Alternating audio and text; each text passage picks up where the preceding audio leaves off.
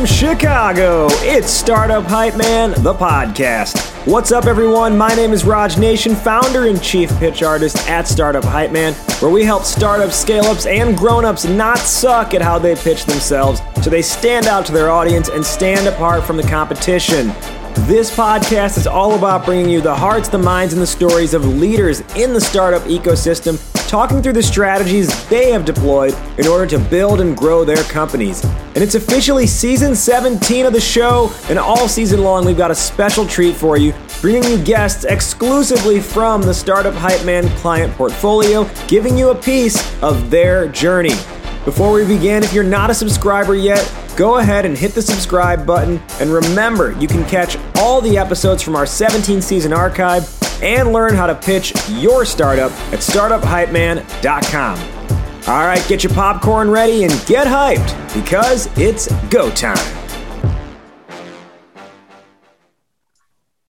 Ladies and gentlemen, making his way to the microphone from Orlando, Florida, and currently residing in San Francisco, California. He is the COO of New Age Meats. Please welcome Darren Lee. Thank you, Raj. Thank you. Haven't been introduced like that since my uh, highly mediocre high school wrestling uh, career. So that that was great. Well, now you've got something new for not only boardroom meetings, but how about this? When you go through like the in and out drive through, you can just play that when you pull up. How, how does that sound? I love it. He'll be like, I get that, but I asked for your order, not your name. All right. He is Darren Alemley, COO of New Age Meats. All this season on Startup Hype Man, the podcast, we are talking to uh, clients from the client portfolio of Startup Hype Man. We had the honor of working with New Age Meats a little while back on their investor pitch and um, and helping them with their Series A raise, and they were able to do. A, they've been able to do a lot over the last few years. First, they raised a five million dollar seed. Then they went out and raised a twenty million dollar Series A, and the future is pretty bright for this company. And here's the thing: they've done it all without any revenue so far. Why? Well, because if you learn a little bit more about New Age Meats, which we will today, you'll find out this is a company that involves a lot of research and development to be able to get to market because they are an alternative meats company, being able to provide the taste, the texture, the smell that you love when you eat meat with none of the harm. That's right. They're able to combine animal cells without actually harming the animal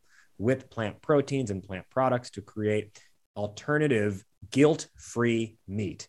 And we are here today to talk about their journey to this point, specifically landing investors without any revenue. Now, Darren, why is this on your mind? Why is this important to you? Well, you know, my previous startup career was definitely predicated on getting companies to revenue as quickly as possible. But uh, there's so many ideas out there that the world really needs right now for the impact that that we need for our planet to continue to survive. That are going to take a long time, and a lot of capital before they actually get to revenue and are able to make that impact. So I'm just hoping they're out there looking looking to do just that. Right on. We're going to learn all all about the new age journey and how you've been able to successfully raise capital without having generated that revenue yet. Before we get there, let's learn a little bit more about you, the person. Um, I want to know. You said you, you know, we said in your introduction that you are from Orlando, Florida, originally. I want to know what do you feel about where you grew up how do you feel that's impacted who you are today as a person? Uh, it's a great question, and I think it's been hugely impactful to how I view the world. Um, you know, I, I Orlando is probably even uh, kind of an kind of kind of an exaggeration of where I grew up. I actually grew up in a town called Apopka, Florida, which most people have not heard of outside of football recruiting. And you know, definitely saw some things that as I kind of advanced my career, moved into much bigger cities, and certainly you know changed changed sort of uh, you know, higher higher grade schooling and all that that other people just don't see. And I feel like there's an empathy that comes from that that uh, I really I really otherwise don't encounter a lot of folks um, that kind of end up in the same place. I think empathy is so key for so many aspects of an entrepreneurial journey. Um, product development, you need empathy for the customer. Messaging, you definitely need empathy uh, for the end customer. So you talk about how growing up there is what helped develop an empathy muscle that you can now flex. As you've kind of progressed, uh, what I'm curious to learn. So, fun, a little bit of backstory for everyone. Um, there was a point where you actually uh, you founded a different type of restaurant concept called Square Roots Kitchen, and I remember when you and I first talked. This was a couple years ago. You were already with New Age Meats, and I was like, "That's crazy!" I literally lived one block away from the Square Roots Kitchen, and that was your that was your company. Um, now, taking that empathy piece in mind, the concept of that restaurant was actually let's let's remove front facing human interaction. Let's have customers come in, order off of a screen, and then they're just kind of like going to open a drawer essentially when the food is ready and it'll be there for them. So, very like automated restaurant technology. How do you feel empathy can or, or does it not need to play a role as processes become automated? Oh, absolutely. I think it does. I mean, certainly from a customer experience standpoint, which is what we're talking about here, you do need to always put yourself in that customer's shoes and understand what do they want and how do you satisfy those needs. But I think in a in a business like that, it was also quite labor intensive. It was just we could use a little bit less of that. That being said, I found it extremely important to pay above market rates um, and be sure to uh, you know incentivize those workers that this is a good place to work. There is advancements for you, assuming the company grows. Um, and certainly, I was already entertaining ideas for long-term equity for some of those employees, but uh, you know, obviously d- didn't end up continuing, so that never became an option. Uh, but very, I think taking care of your employees in any business is vital. Yeah. Well, and you know that that company lasted several years. Um, you had a handful of locations. Um, you did raise money for that, and then ultimately, I think mm-hmm. you know it, it didn't play out the way you had initially hoped. I would like to know though, in in ultimately shutting down Square Roots Kitchen, what do you feel you learned about yourself in just that the journey of that company? Uh, I mean, super super great question. Uh, you get pretty introspective shutting down a business for sure. Um, what what really stuck with me was, uh, you know, the people that worked for me were extremely important to me, and it was that was probably the saddest part was they had a career, and I knew I I would bounce back, but I didn't necessarily know, um, you know, how all, all of them would fare. Uh, fortunately, I was able to place quite a few of them with other roles, um, but you know, that was definitely a a, a period of a, a lot of a lot of deep looks inside for sure. Yeah, well, what's interesting is I'm hearing even even in that the empathy piece came out because you were immediately looking out for anyone, you know, everyone who was working for you and working with you. You immediately were looking out for their well being. Yeah, definitely. I mean, they they were there every day, uh, working you know 40 hours a week, if not more, often, and uh, we wouldn't have gotten gotten nearly as far without them. So then you've been with New Age Meats now for almost two and a half years or so how did that how did this opportunity come about? Um, you know the the founder brian has been running he started the company. How did you know him and what was that conversation like to join the company? Yeah you know closing srk Square Roots kitchen um, i really knew that i saw that end consumer demand for alternative proteins every single day. Um, it was a new person coming in and asking us what are we serving in that in that variety? It, can i can i substitute out some meat so with that knowledge of the you know the restaurant universe and supply chains and how to get get products into that market, uh, I was extremely desirous to join a company in that space. Uh, obviously, at the time, even you know that was the end of 2019. There were already established players in in uh, Impossible and Beyond and and others, and I sort of knew my my place in the ecosystem is being an early business hire, and you know wasn't really interested in starting from scratch at that point. Uh, so I did a pretty large survey of the industry and, and talked to a lot of companies. Um, but what really actually sold me was the founder. Um, Brian Brian Spears uh, founded the company in 2018, and what really appealed to me with him is that he had a great vision. He could see where it was going, and but on top of that, he was an engineer and not a scientist. So when I talked about the things that we'll, we need to execute on to get us to those next stages of investment, and then eventually to market, and then eventually making that that giant impact that we're trying to make, he got it from day one and still, you know, obviously still does. And I, I, I do think there's there's some challenges with some of the other companies that you do need to find that way to really make product and make it and make it at scale. And um, that's a that's a hard thing to do for a lot of people. Can you share a little bit more about the the vision? You know, you talk about you know Brian had a vision, and that's what you were sold on. Can you share a little bit more about what that vision was, and, and how did you feel even like hearing that? I mean, it's definitely he's an inspiring guy. There's no way around it. Uh, so you know, was definitely feeling energized, and and you know, still am really. Uh, I think I think the thing that a- appeals to me most most about that vision then, and certainly it's evolved quite a bit, um, is just you know understanding the diversity of things you can do if you get the science right. It's not just about one one product or one animal animal type or anything like that. If you do it right over time, you can really alter the way the food landscape is is consumed and and you know really make a huge dent on some of our, our, our problems of resource allocation and climate change. And that's what really appealed to me.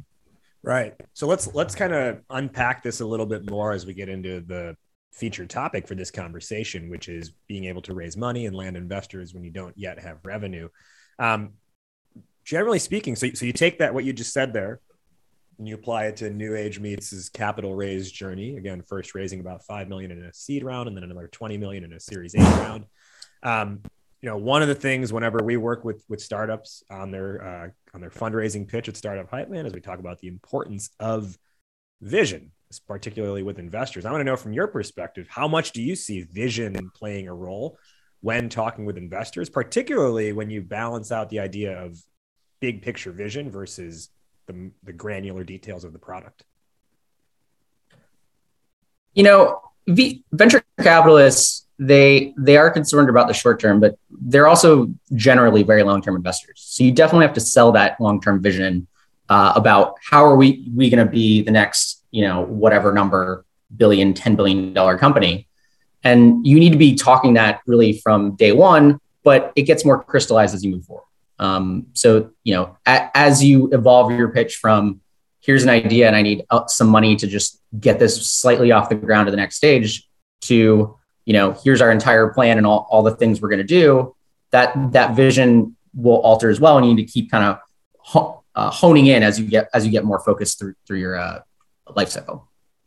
So that said, um, you know, if we break this down, this conversation down by investing rounds, and let's start with the seed round.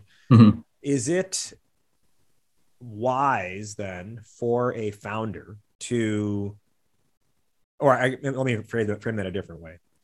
Does a founder need to know what their vision is?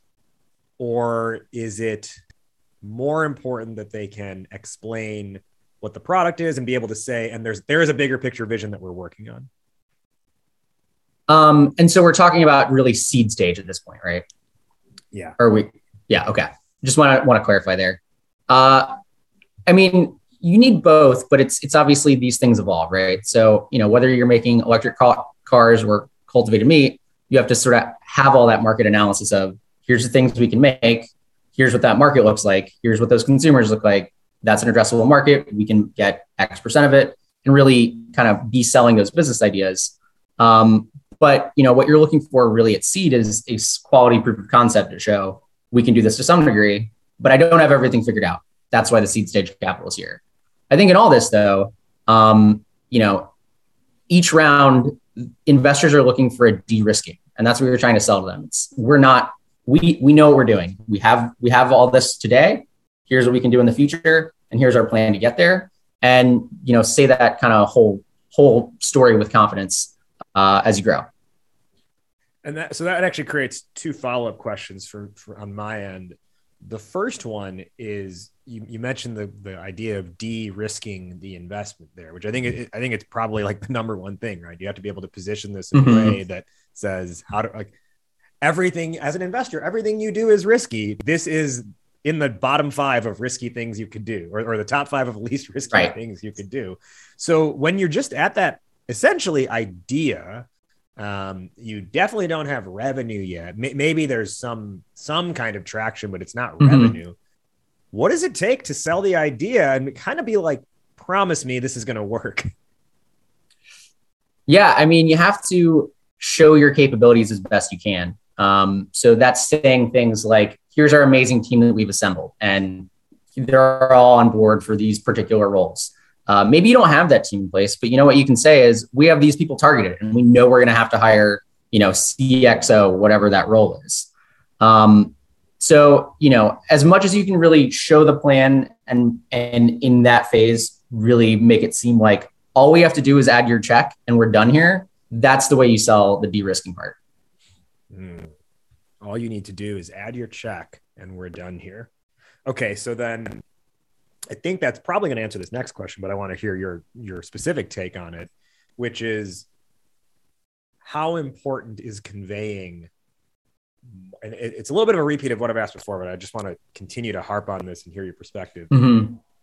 Conveying market opportunity and the landscape that's out there and balancing that against here's how the product works from step A to step to step Z.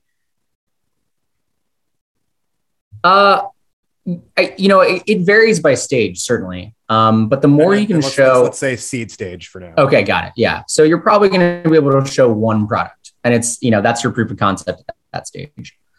Uh, and ideally, that's going to be a product that'll speak speak to you know audiences and show a scalability. So um, you know, I think in in our in our world, for instance, like we thought, and Brian thought, and I wholeheartedly agree that going with a broad distribution animal is a better way to approach the market in a pork than something that's extremely niche, like um, you know, a specialty animal or a fish that's you know very hard to, very expensive or something like that. Mm-hmm. Um, so you know, part of that is is is matching those things, and investors do notice that. So you know, if your market opportunity is relatively small and it's a great product, it's it's it, it can be challenging to sell that. Um, but I think what you also want to show is this is the product today.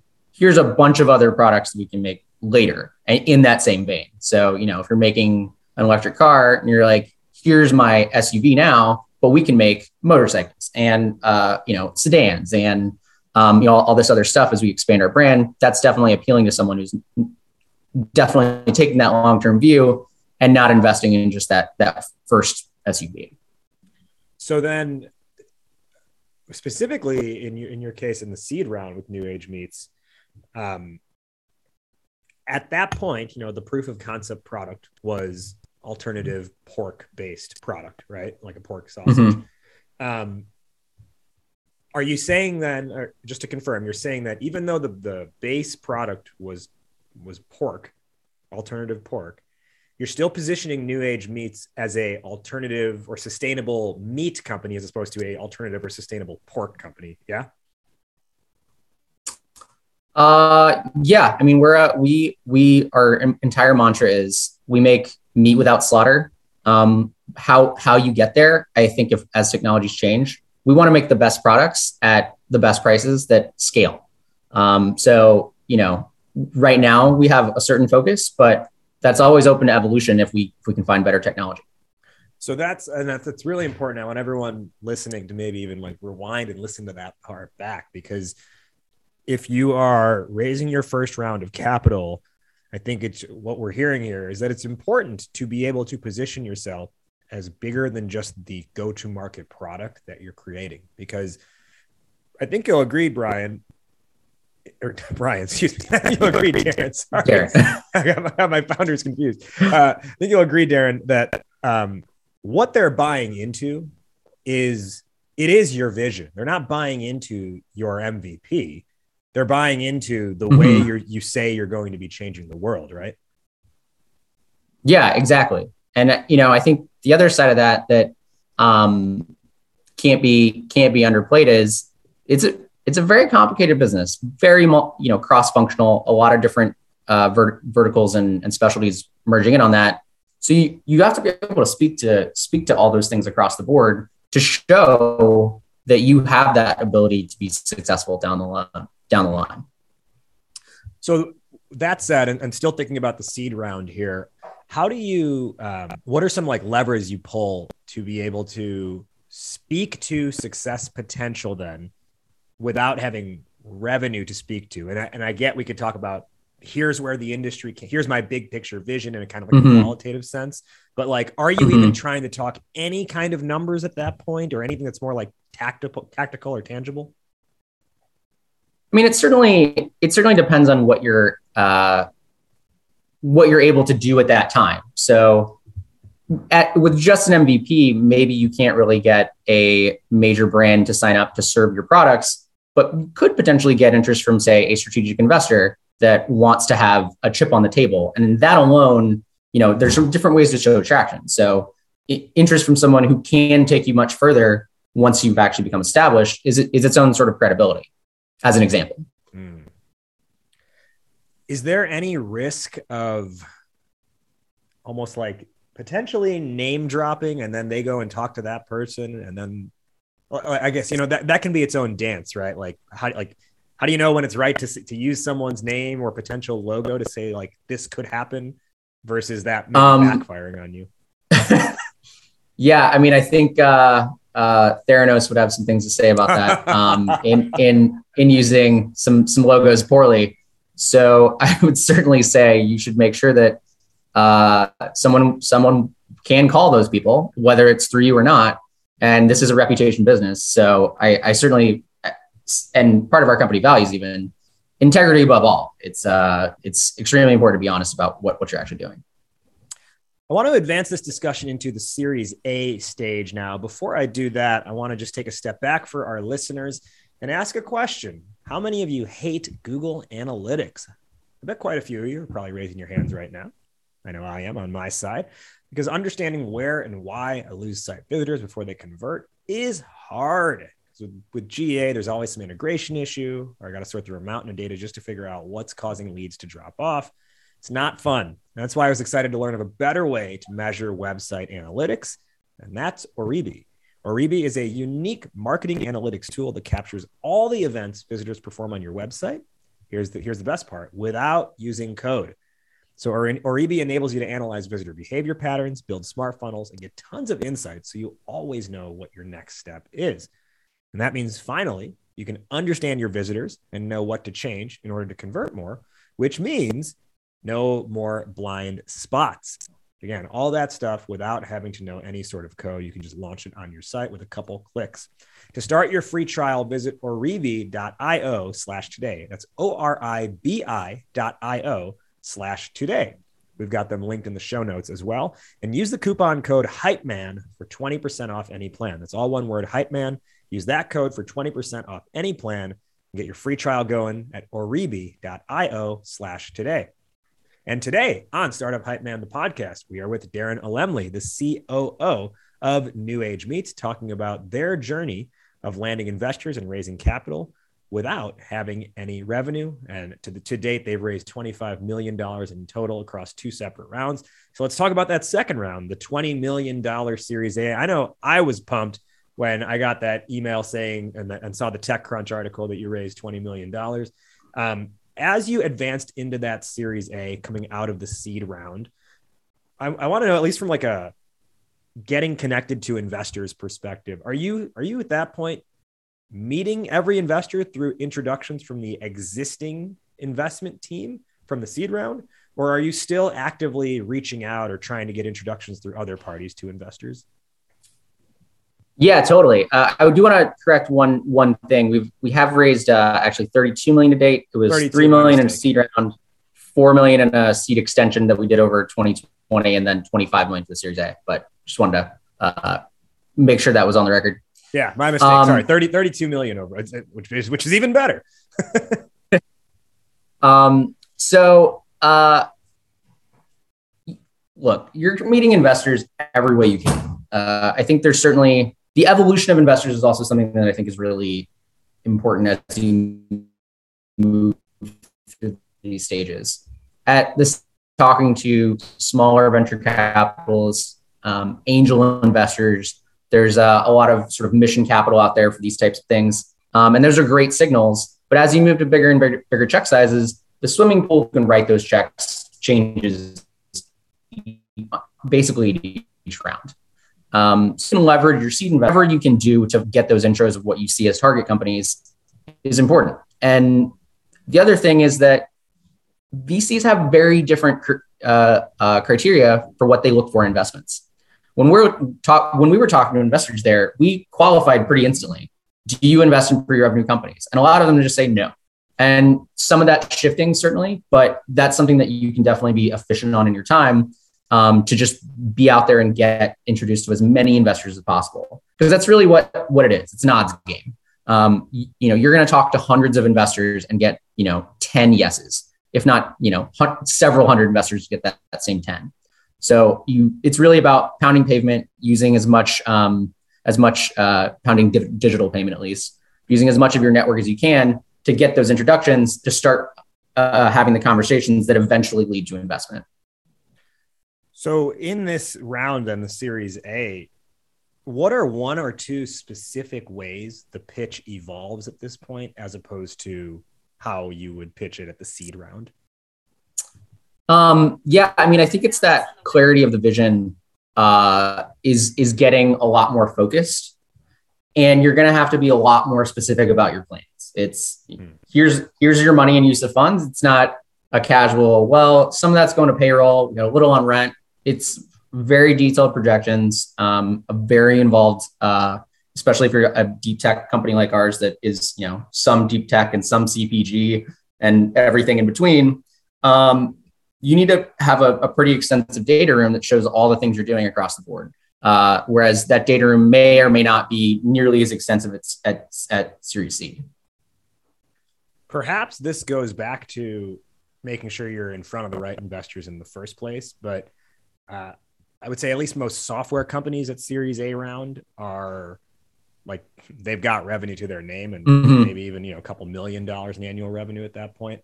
Um, you were still in R and D mode, but but was the understanding up front that you were only meeting with investors who even like who who know that from the beginning that hey this is going to be a long build to get there. Yeah, certainly something that we qualified. Um, but I, you know, I think also at once you're getting there, you should have some potential customers that are lined up for when you're there. Um, so, I mean, you know, I think a great salient example in the market right now is uh, Rivian in the public market. They have pre-sold, you know, some I think twenty thousand cars. Don't quote me on exact number to Amazon. Uh, that's certainly much further down the pike, but you, I'm sure that as they were raising rounds, they had an indication of interest from Amazon several rounds before that that helped them bridge bridge to that space.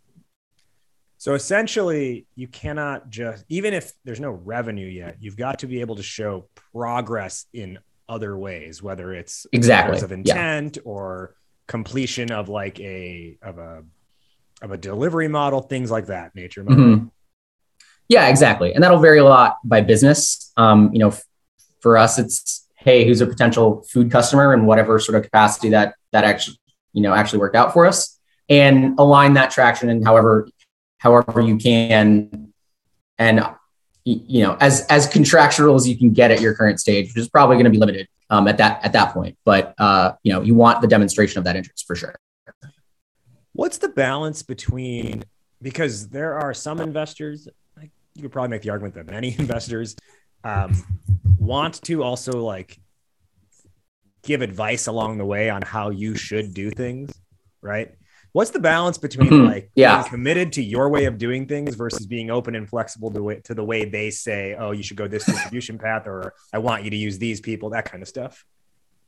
I, I love this question because that is a thing you have in every one of these conversations. Um, you know, and if you ask 10 VCs, you're going to get 15 opinions. so you're certainly from all over the place. I think it's extremely important to take that in but you're going to get conflicting feedback. And so it's it's your job as a leader and an entrepreneur to filter that feedback in a way that applies to your business um, and be polite about whatever those notes are. And certainly that that is challenging at times, but that's also just part of being good at investor relations. Sure. So yeah, it's essentially playing the relationship game at the same time. Like that's a great suggestion. Here's where we're focused, or that's a great suggestion. Right. We'll take that right, exactly. as we enact this strat, the stuff like that. Yeah. Totally. And it's investor relations is a, I mean, it's in the it's in the name, but it's a relationship business. You need to you need to develop those connections and and get them to to understand you and to believe in you. And that's that is not necessarily a that's not going to come out in just the first conversation. How about then um, answering questions from investors at the Series A stage? What kinds of questions are you getting at that point versus what you might get at, at the seed stage? Uh, it's going to be pretty detailed. The diligence can be was extensive for every every company that you know there's certain there's a gating function that kind of happens with it. So there's first pitch, there's set, you know, depending on the investment committee, and then they're, they're trying to write a memo, uh, and they're going to look through and may have follow up questions. So when they do have follow up questions, they are they are going to be detailed. They're and you're going to need to spend some time and budget that time to be able to get back to them and prepare your team as well. That hey, I don't know what questions are coming. Um, you know, for our team especially, it's like this could be on the biological side, it could be on food production, it could be on food safety, it could be on uh, your marketing plan. All that stuff has to work together. And when you're in that raise mode, the team definitely needs to be very, very uh, up, up to speed on. I'm, I'm, I'm going to be coming to you with questions and I don't know what they're going to be about. And we're going to need to turn them around pretty quick.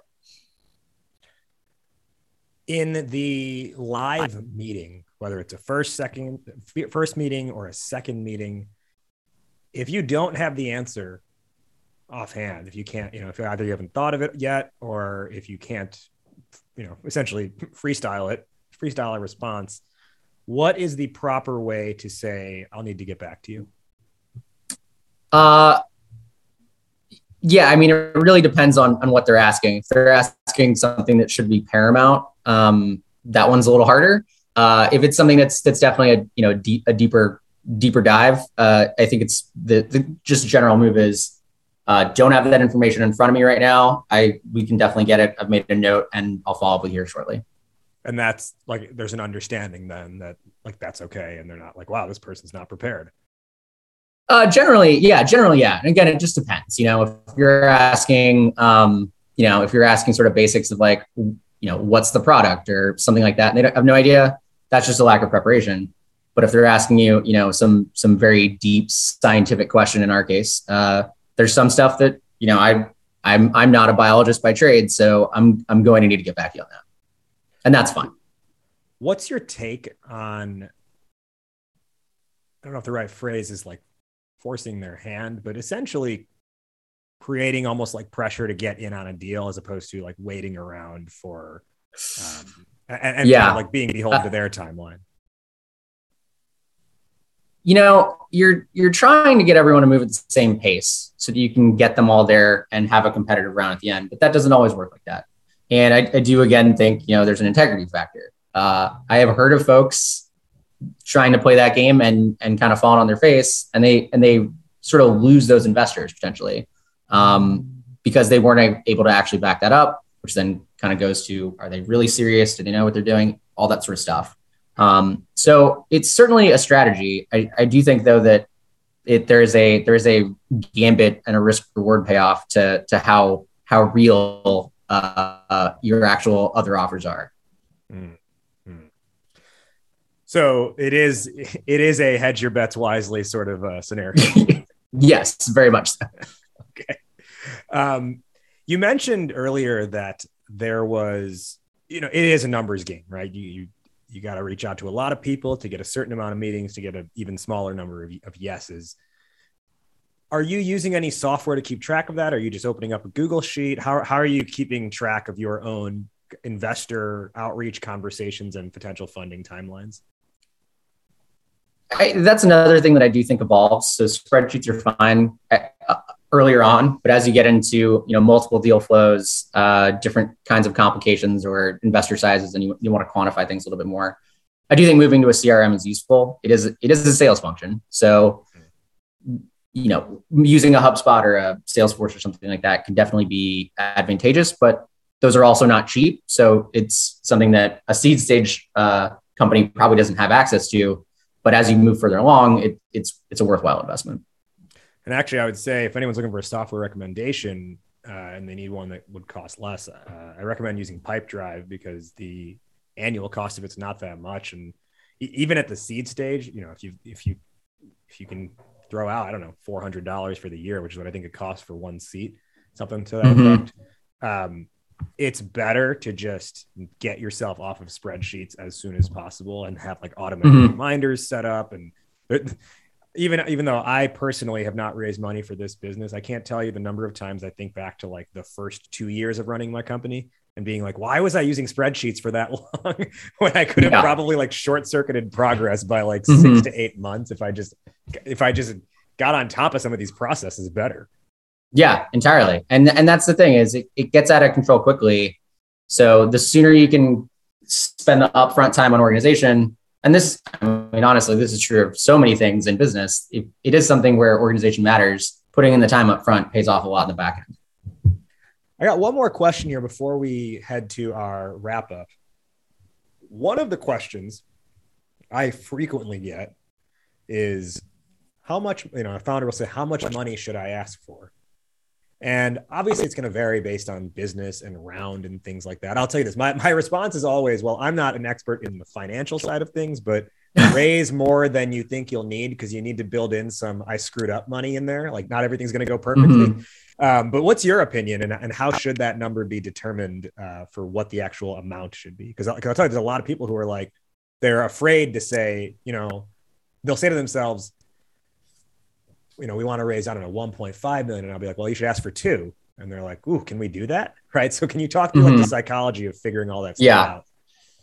Um, you know, there's a lot of schools of thoughts on this. Uh, I, I think that there's there's certainly a reasonable number for any given business where if you don't come in at that or more people in the know are going to say there's no way they can do that for that so you, you do have to have at least some educated guess at like what a minimum is um, and so certainly some businesses are better off not trying to raise larger rounds I, I, don't think I'm, I'm certainly not one of those and i think if we're if you're listening to this thinking you want to make one of these big capital intensive companies you're probably going to need a lot more money than you think um, but I think the school of thought is essentially there's two ways to go about it. It's go for a lower number and hope to hope to get higher at, with you know some sort of competition, or go for you know some higher number and just see how much you can get. Um, I, I would say I, I think the former tends to have, if you think of like the optionality around it, it tends to have some more uh, upside with less downside risk. Um, but I've heard I've heard of companies kind of succeeding at, at both. Mm. Okay. Now, as you mentioned in your case, it was we're going to go for a lot of money, but also I think in this you have a capital intensive business model that takes a lot of money to like just do some of these core functions to get the product to market. So um, yeah, and I think we we always right? presented it as like we'd like we'd like a certain amount, but more is more always gets you more. so uh, you know, more money just helps us to move faster and more efficiently and, and add the breadth that we need in such a complicated cross-functional business and actually, so let me, let me ask one more question before we hit our wrap up. Um, have you ever been in a situation where the money that an investment group says they'll give is contingent on something like, yes, we'll fund this, but you need to hire this specific person who we know and trust, things like that? I I haven't personally, but I have heard of some other friends who have. Uh, I, I mean, as with anything, if, if there's strings attached, you just got to understand how much, what's it attached to. So is that, are you getting in bed with someone that you think can be, you know, accretive to, to what your overall business is looking like? Um, or is it something where, you know, they, they have a lot, a lot going on that maybe you don't want to get committed to them. And that's just a case by case basis, uh, depending on what's on the table. Let's begin our wrap up. First off, Darren, where can our listeners find you and where can they learn more about New Age Meats? Um, yeah, so certainly you can. Uh, my my main channel is LinkedIn, so LinkedIn uh, slash Deal Emily is where you can find me. Um, New Age Meats is uh, uh, on multiple handles, so I believe we are on New Age Meats Co on um, Instagram, and then uh, uh, New Age Meats on uh, Twitter and Facebook as well. Who is one person who you want to shout out? Um, yeah, I mean, I gotta say, uh, big shout out to our uh, newest VP of marketing started last year, Kati Karaki. She's doing a bang up job and, um, you know, help helping uh, me be better at um, telling our story as well. Great. What are and I apologize. That is New Age Meats Co on Facebook. New Age Meats Co.